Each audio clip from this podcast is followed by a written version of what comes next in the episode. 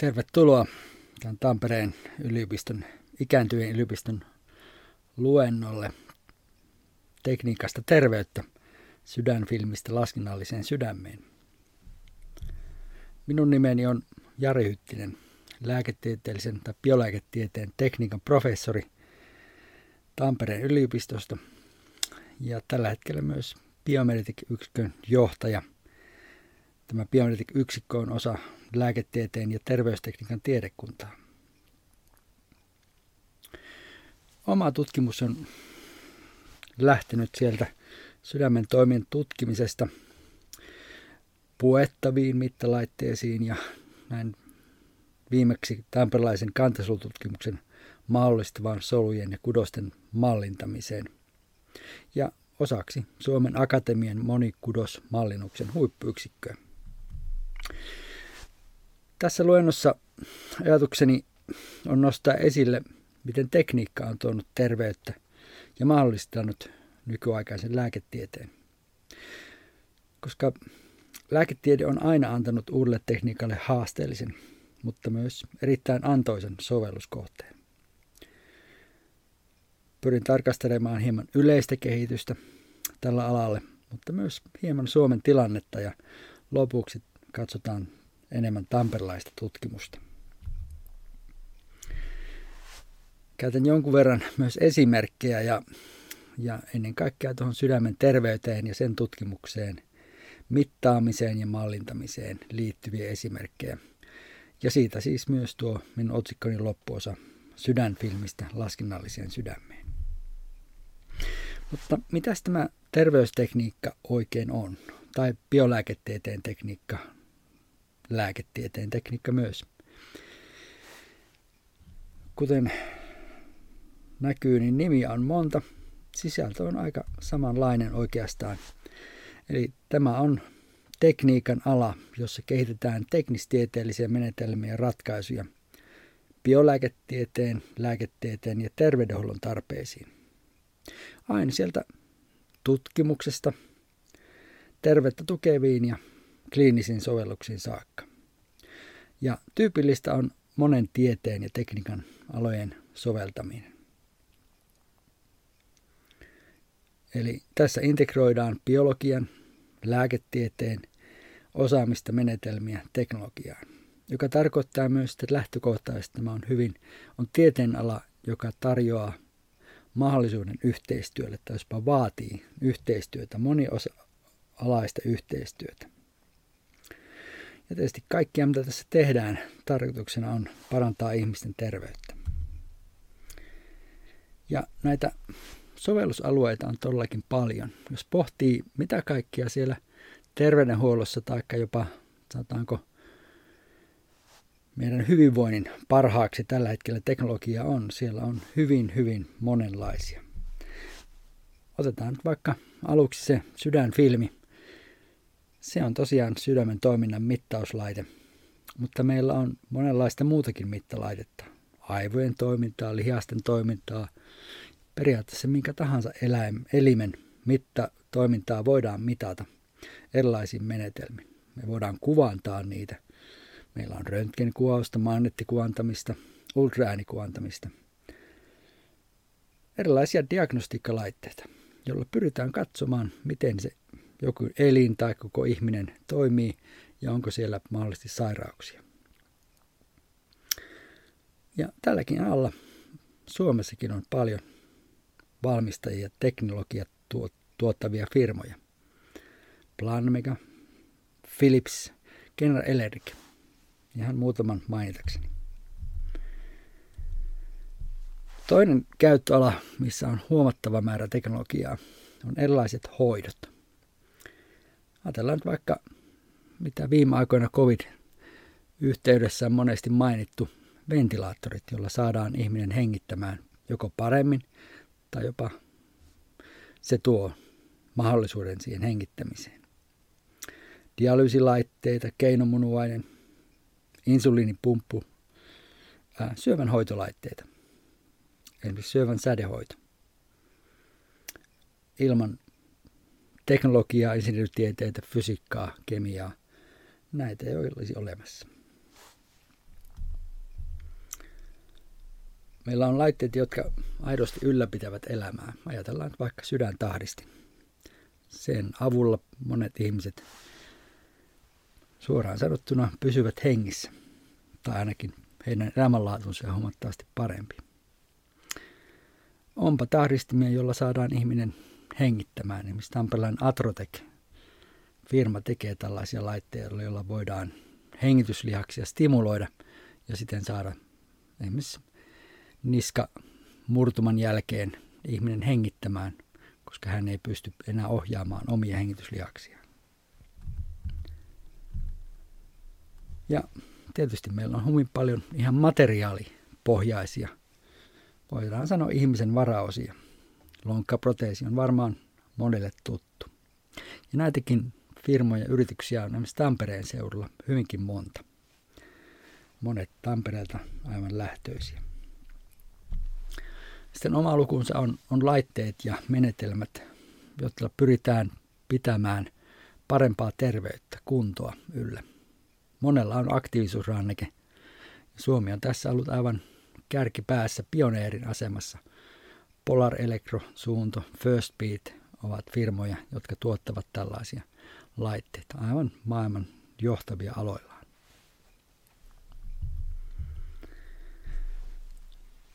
Voi hetken pohtia vaikka, että miltä leikkaussali on näyttänyt ennen, ennen tekniikan esille tuloa.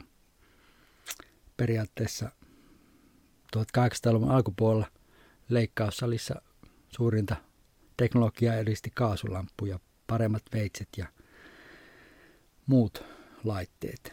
Ja nyt siellä on, on tietysti potilaan elintoja, elintoimintoja seuraavat laitteet, anestesiologia, anestesia ohjaavat laitteet, monesti myös erilaisia kuvantavia laitteita ja potilaan toimintoja ylläpitäviä laitteita.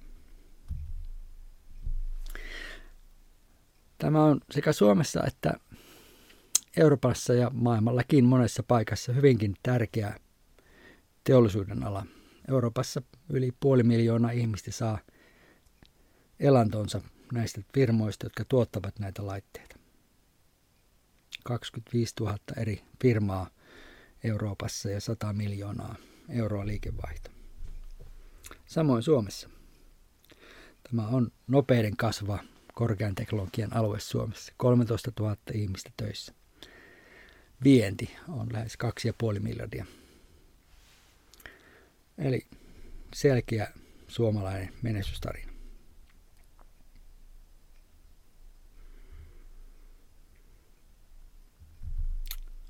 Mutta mites tähän on tultu?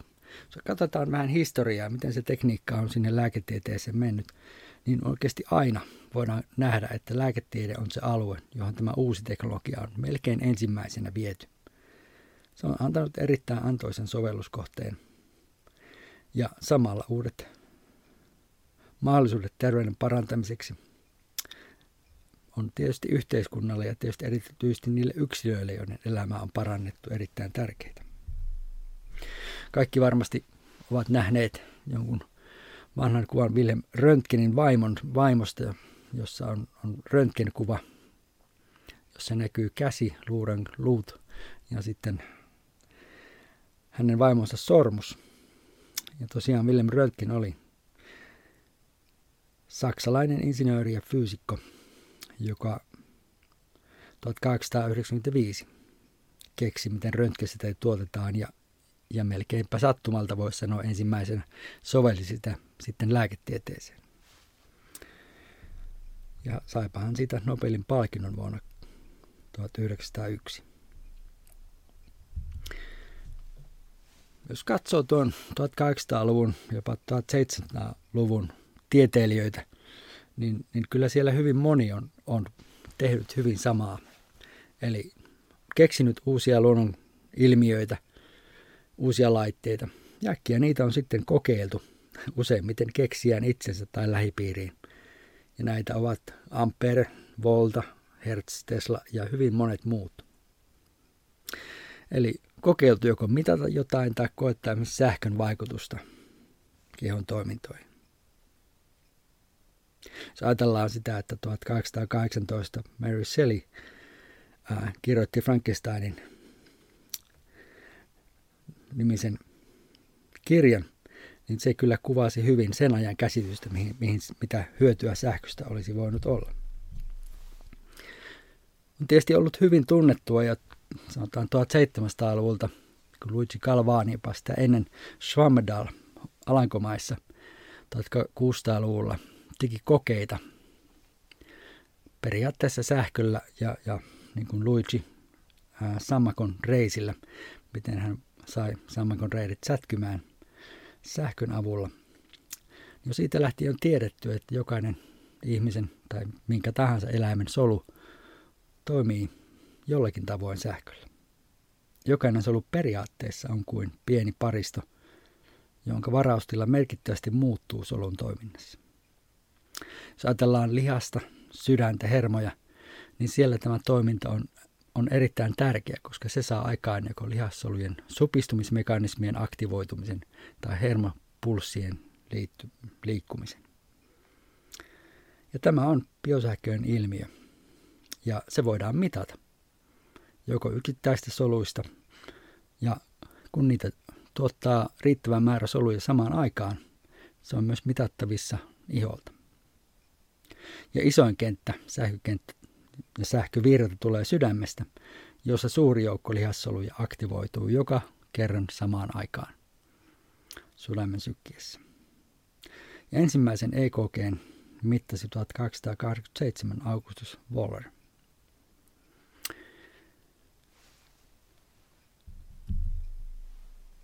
Mutta jos ajatellaan tekniikkaa, innovaatiota ja sen käy, käytettävyyttä, niin EKG ja samalla niin sanotun sydänfilmin isänä pidetään Willem Einthovenia, joka 1903 kehitti laitteen, joka kerrankin pystyy tuot mittaamaan kliinisissä olosuhteissa, sellaisissa, joissa voidaan potilaita mitata nyt sydänfilmiä. On oikeasti aika mielenkiintoinen, miksi se on sydänfilmi. William Atomen itse yhdisti kaksi sen ajan huippukeksintöä, peilikalvonometrin ja elokuvakameran. Hän johdatti suoraan periaatteessa sydämen tuottaman virran tälle peilikalvonometrille, jossa sydämen tuottama virta kellan läpi kuljettuaan heilutti magneettikentässä olevaa kelaa, siinä olevaa peiliä, johon osuva valonsäde, kun se heilui, se johdettiin taas filmikameran linssin läpi filmille, jolloin oikeasti saatiin filmi, joka kuvasi sitä, miten sydämen sähkökenttä muuttuu jokaisessa lyönnissä. Eli se todellakin oli sydänfilmi. Laite oli painoa 300 kiloa ja se vaati viisi ihmistä sen käyttämiseen, mutta siitä huolimatta se oli huima läpimurto. Siihen aikaan itse ei ollut kideradioita oli, mutta putkiradioitakaan ei ollut. Eli ei ollut tapaa vahvistaa signaalia. Ja niinpä tuo oli tosiaan tämmöinen mekano-optinen laite. Ja tämä on oikeasti hyvä esimerkki siitä, miten tekniikka ja, ja lääketiede on hyvin käsi kädessä kulkenut edistysaskeleesta toiseen.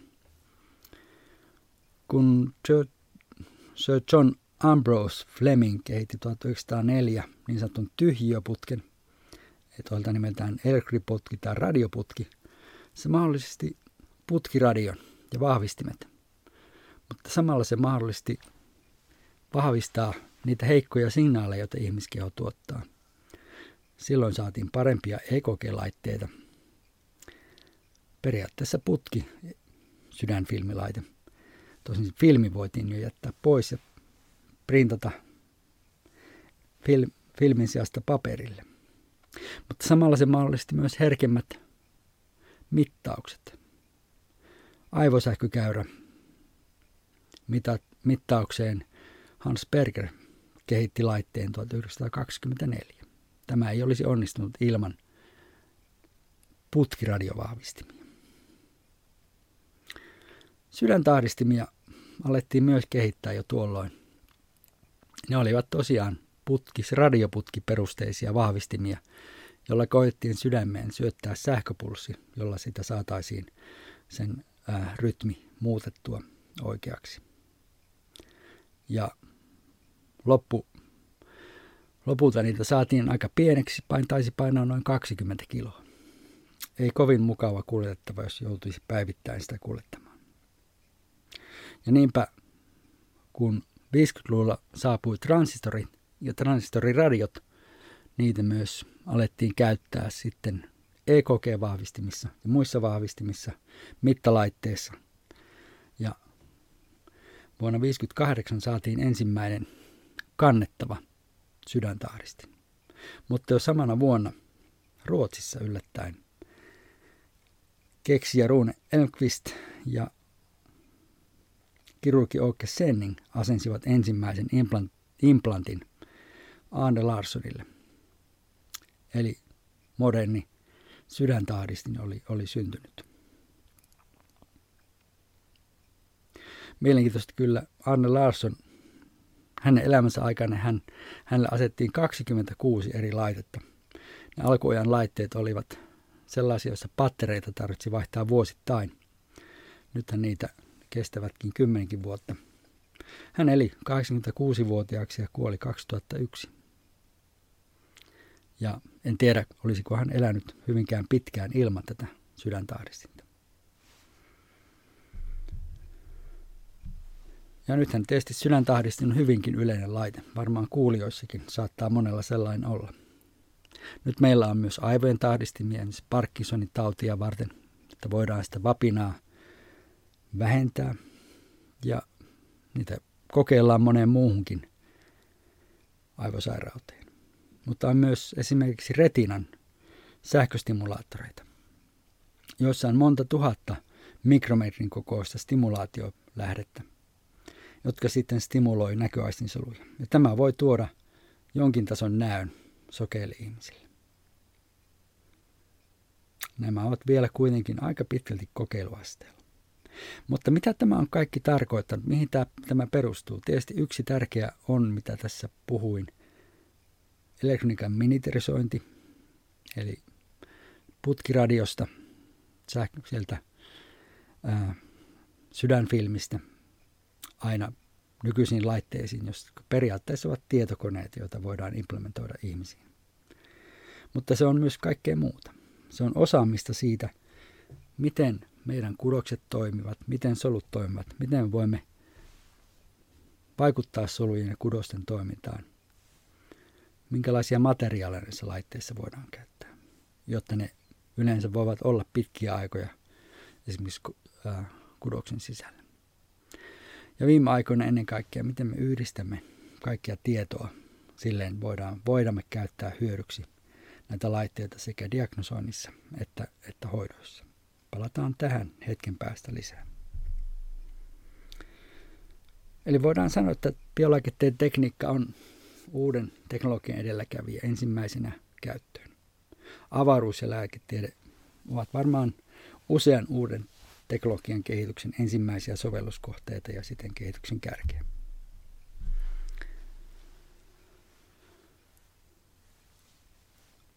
Suomessa tämän lääketieteen tekniikan, biolääketieteen tekniikan ala opetusmielessä alkoi vasta 60-luvun puolessa välissä, tai voi sanoa jo, ähm, koska se omana tieteetään alkoi nousta siinä vaiheessa esille. Ja se alkoi Helsingissä, nykyisessä Aalto-yliopistossa, Helsingin yliopistossa ja yllättäen myös Tampereella. 67 Pekka Ahonen valittiin radiotekniikan professoriksi Tampereen tekniseen korkeakouluun. Ja jo samana vuonna hän aloitti fysiologian tai bioelektroniikan kurssin teekkareille. Ja 70-luvun puolivälin jälkeen Tampereen tekninen korkeakoulu sai ensimmäiset tällä, tämän alan professorit, kuin professori Jaakko Maanvuo ja Pertti Törmälä aloittivat toimintansa. Nythän meillä on uudessa hienossa Tampereen yliopistossa lääketieteen terveysteknologian tiedekunta, jossa on yli 600 tutkijaa lääketieteen, biologian ja lääketieteen tekniikan aloilla tekemässä vahvaa yhteistyötä. Mutta mihin se tutkimus on nyt kohdistumassa? Monia tauteja on, voidaan parantaa, me voimme tehdä paljon mittauksia ja kuvantamista, diagnostiikkaa. Meillä on hyvin paljon erilaisia mittareita käytettävissä, mutta kuitenkin ää, voin sanoa, että yksi tärkeä osa-alue on oikeasti paremmin vielä ymmärtää että solujen toimintaa ja yhdistää sitä tietoa, mitä meillä on solutasolta, geenitasolta ja sitten näistä mittauksista. Ihan esimerkki, jos muistatte, taisi olla viime keväänä, kun tanskalainen jalkapalloilija oli meinasi kuolla Suomi-Tanska maaottelussa kentälle. Ja tämä on oikeasti aika tyypillinen tilanne, missä saattaa tämmöinen sydänperäinen äkkikuolema kohdata. Ja tällä pelaajalla oli geneettinen tausta, joka altisti tällaiselle äkkikuoleman vaaralle.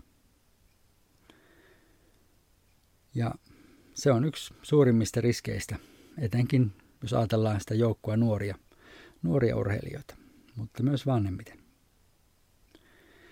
Ja ongelma on siinä, että vaikka me voidaan tunnistaa näitä geneettisiä riskejä, niin usealla ihmisellä kuitenkin se sydän toimii aivan normaalisti.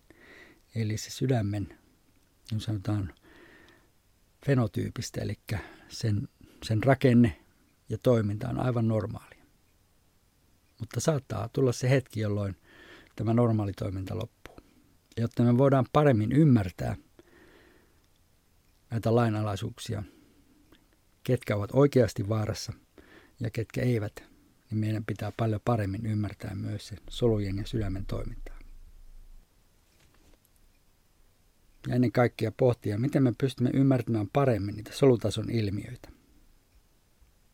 Perinteisesti on käytetty paljon erilaisia eläimiä koemalleina, joiden avulla on, on katsottu niiden solujen toimintaa. Nyt meillä on itse mahdollisuus käyttää ihmisen soluja kantasolutekniikkaa hyödyntäen. Ja toinen alue ovat erilaiset laskennalliset mallit. Eli jos ajatellaan tälläkin hetkellä kaikki autot, millä me ajamme, ne on itse ensimmäisenä ajettu tietokoneella. Niitä on testattu tietokoneella, niillä on ajettu kolareita tietokoneella. Samalla tavalla me voimme tehdä malleja ihmisen osista, soluista ja tutkia sitä, miten ne toimivat. Ihmisen kantasoluja on Tampereella tutkittu jo 2000-luvun alkupuolta lähtien. Ja jo silloin niistä huomattiin, että me voimme viljellä niitä soluja. Solumaaljalla voidaan kasvattaa ihmisen soluja ja sydänsoluja. Ja näistä soluista voidaan mitata sähkö samalla tavalla kuin se EKG mitataan ja solujen supistuminen. Ja muun muassa tutkia sitä, miten lääkeaineet vaikuttavat soluihin. Hyvin nopeasti oikeasti tuon jälkeen tuli professori Yamanakan äh, keksimät indusoidut kantasolut. Eli periaatteessa mistä tahansa meidän soluista voidaan tehdä uusia kantasoluja ja näistä muita soluja, esimerkiksi sydänsoluja. Eli meillä voi olla meidän omia solujamme koeputkessa. Ja kun ne ovat siellä, niissä on se sama geeniperimä, joka on meillä muilla, muissa soluissa.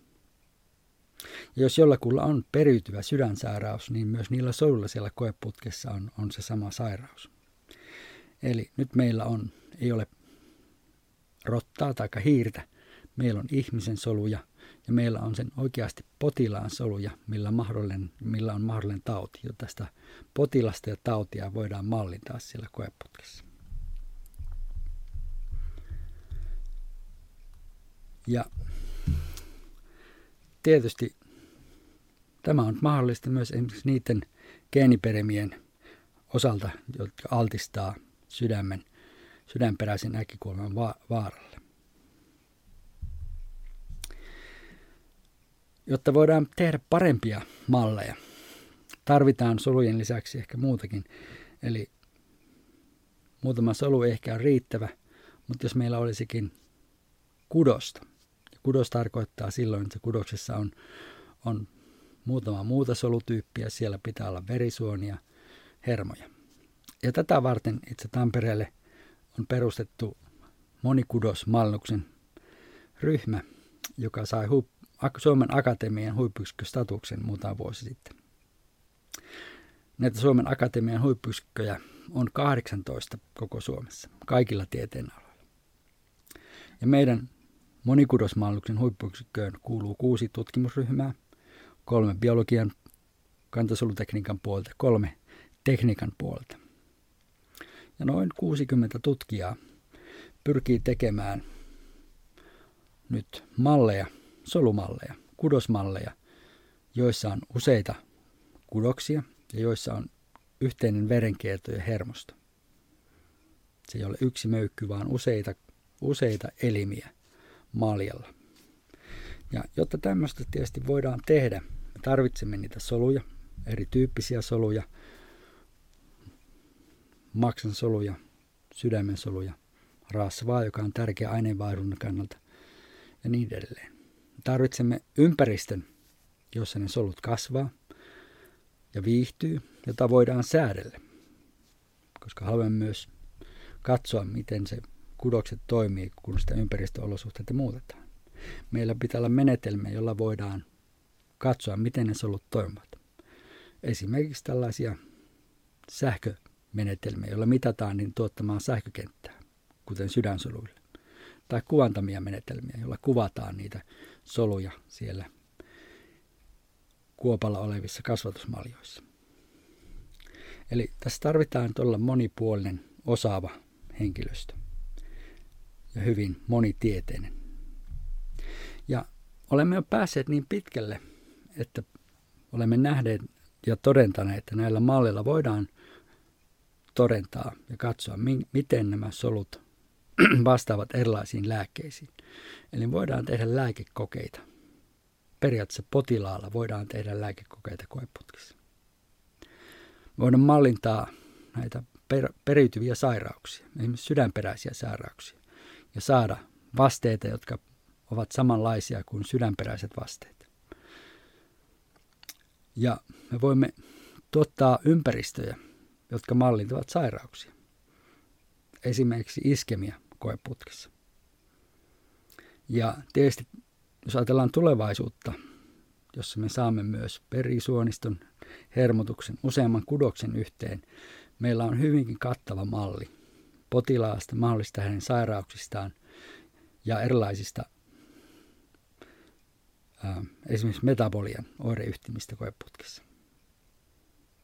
Eli olemme saaneet mallin, joka kuvaa paljon paremmin ihmistä ja paljon paremmin oikeasta potilasta. Tietysti tässäkin on, on muutama ongelma. Yksi niistä on, on se, että ne solut, mitä siellä koeputkessa on, ajatellaan vaikka sydänsolut. Ne ovat kuitenkin ehkä korkeintaan muutaman viikon tai kuukauden ikäisiä. Meillä kullakin on sydänsoluja, ne uusiutuvat, mutta suhteellisen harvaan. Ne voivat olla paljon vanhempia. Ja koko solukko on, on treenattu. Se on lyönyt joka, joka minuutti kymmeniä kertoja useiden vuosien ajan, niin sitä siellä koeputkessa ei saavuteta. Ja tietysti toinen puoli asiassa on, että kuitenkin siellä koeputkessa, vaikka kuinka hyvä malli meillä on, se mittaus ja sen näiden koeputkisysteemien tekeminen vaatii kohtuullisen määrän työtä. Jos me tarvitaan, tarvitsemme mallintaa isoa joukkoa erilaisia olosuhteita, iso määrä erilaisia lääkkeitä tai näiden yhdistelmiä, tai mallinnetaan isoja määriä erityyppisiä ihmisiä, eri potilasryhmiä, niin kaiken sen tekeminen siellä koeputkissa on huomattavan hankalaa. Ja nyt päästään siihen minun viimeiseen aiheeseen, se sydänmalli tietokoneella. Eli ajatus siitä, että kuinka me voimme nopeuttaa testaamista ja kuinka saamme siirrettyä koetulokset testiputkin olosuhteista ihmisiin. Yksi tapa toteuttaa se on tietokonemalli. Siellä niistä koeputkituloksista me saamme aika hyvän kuvan siitä, miten se solu toimii. Kaikista sen solun pienistäkin toiminnallisista osasista.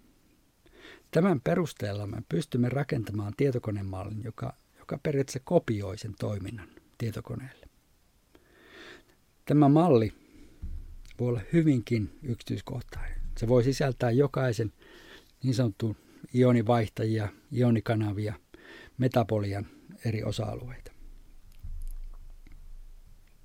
Eli periaatteessa voimme toteuttaa tietokoneella samoja muutoksia, mitä siellä koeputkessa nähdään tai mitä siellä EKGssä välittyy.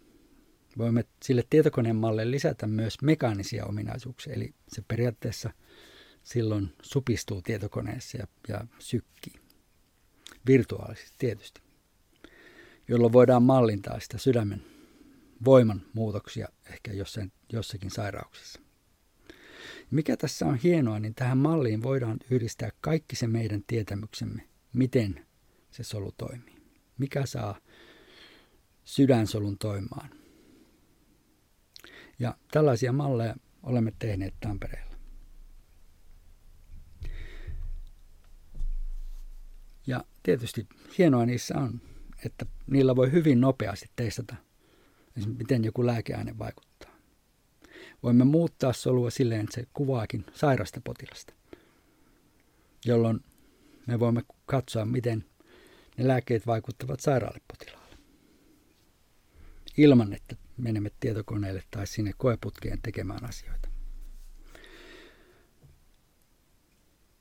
Tässä tietysti on vielä, vielä yksi ongelma. Jos ajatellaan, mikä oli ongelma siellä koeputkessa, on se, että miten mallintaa isoja joukkoja ihmisiä. Tietokoneella me oikeasti voimme tehdä ei yhtä solua, vaan kymmeniä tuhansia soluja, jotka kaikki ovat vähän erilaisia. Ja ne, se erilaisuus voidaan tehdä silleen, sillä lailla, että se, se kuvaa sen potilasjoukon eroja. Eli periaatteessa meillä voi olla kymmeniä tuhansia sydänsoluja, jotka kuvaavat normaaleja ihmisiä. Meidän normaalia vaihtelua, mitä meidän sydämissä ja soluissamme on. Tai sitten iso joukko soluja, jolla on perinnöllinen sairaus. Ja nyt näille isoille joukoille, missä on poikkeama, me voimme kokeilla lääkkeitä, katsoa miten joku lääke vaikuttaa sitten esimerkiksi johonkin poikkeavaan potilasjoukkoon. Ja esimerkiksi meillä oli, meillä on, olemme tehneet siis populaatiomallinnusta ja antaneet näille populaatioille lääkeaineita. Ja esimerkiksi yksi lääkeaine, jota käytetään rytmiikan rytmihäiriö, ää, rytmihäiriösairauksien hoitoon, niin osalle näistä meidän mallipopulaista tie- tietokoneella tai henkilöistä suurimmalle osalle se toimi se lääke aivan, aivan loistavasti. Mutta pienelle joukolle se tuotti itse asiassa rytmihäiriöitä. Ja aivan muutamalle kymmenelle tästä isosta joukosta sydänpysähdyksen. Mitä voidaan tehdä on nyt ottaa nämä potilaat meidän sieltä tietokoneelta ja katsoa, mitä ne ovat. Millaisia ominaisuuksia näillä, sanotaanko vaarallisen sivuvaikutuksen saaneilla potilailla on. Ja tietysti, jotta me voidaan tuosta katsoa, että se oikeasti toimii, meidän on sitten kuitenkin mentävä ja katsottava siellä koeputkessa, mikä se tilanne oikeasti on. Mutta tällä tavalla meillä on mahdollisuus selkeästi – rajoittaa sitä koeputkessa tehtävää työskentelyä ja tehdä tämmöinen etukäteis-screenaus tai arviointi siellä, siellä tietokoneella. Eli pyritään tunnistamaan ne potilaat tai potilaspopulaatiot, joihin joku lääke esimerkiksi aiheuttaa haitallisia sivuoireita. Ja laboratoriokokeet voidaan sitten rajata vain näihin potilaisiin. Tämä on tietysti siinä mielessä erittäin tärkeä, jos ajatellaan, miten uusia lääkkeitä testataan. Se on huomattavan kallis operaatio, jossa yleensä tarvitaan monta kierrosta siellä kliinisiä kokeita, kymmeniä, satoja, tuhansia potilaita. Nyt tällä tietokonemallilla ja niillä kudosmalleilla voimme tehdä hyvin paljon alustavaa arvioita niin siitä, miten tehokas joku lääke on ja millaisia mahdollisuuksia, mahdollisia sivuoireita siitä tulee ennen kuin mennään oikeisiin potilaisiin ja niiden tutkimiseen. No niin, tässä luennossa olemme nyt tehneet melkoisen matkan sieltä katsomassa, miten tekniikka tuo terveyttä ja miten sydänfilmistä on, on päästy tämmöiseen laskennalliseen sydämeen. Voidaan ehkä sanoa, että niin kuin Tampereella yleensä ei, ei, ei tehdä numeroa, mutta yleensä kissa, vai kissa voi nostaa omaa häntää, niin niinpä sanon, että biologinen tekniikka on, on ensiarvoisen tärkeä terveydenhuollossa, terveydessä. Se on erittäin tärkeä uusien teknologien sovellusalue. Ollut aina sieltä röntgenistä ja sydänfilmistä lähtien. Jos joku ajattelee, että uusi tekniikka on kallista, mutta jos ajatellaan terveydenhuollon kustannuksia, niistä tekniikka ja teknologia on kuitenkin oikeasti paljon pienempiä kuin lääkkeet tai se itse asiassa se hoito. Tärkeää tässä on se, että uusi parempi terveys ja uusi teknologia on mahdollista vain tiiviillä yhteistyötä työllä. Ja Tampere ja Tampereen yliopisto ja meidän lääketieteen ja terveystekniikan tiedekunta, joka on itse Suomen ainoa yliopiston yksikkö, jossa nämä kaikki yhdistyvät yhteen. Niin meillä on vakaa usko, että tässä suhteessa me olemme Suomessa aivan niin sanotusti piikkipaikalla tuottamaan uusia läpimurtoja. Kiitos kuuntelemisesta. Toivon, että luento antoi hieman näkökulmaa, miten tekniikka on oleellinen osa modernia lääketiedettä ja miten monialainen yhteistyö luo uutta terveyttä. Kiitos. Vuodesta 1989 Radio Moreeni.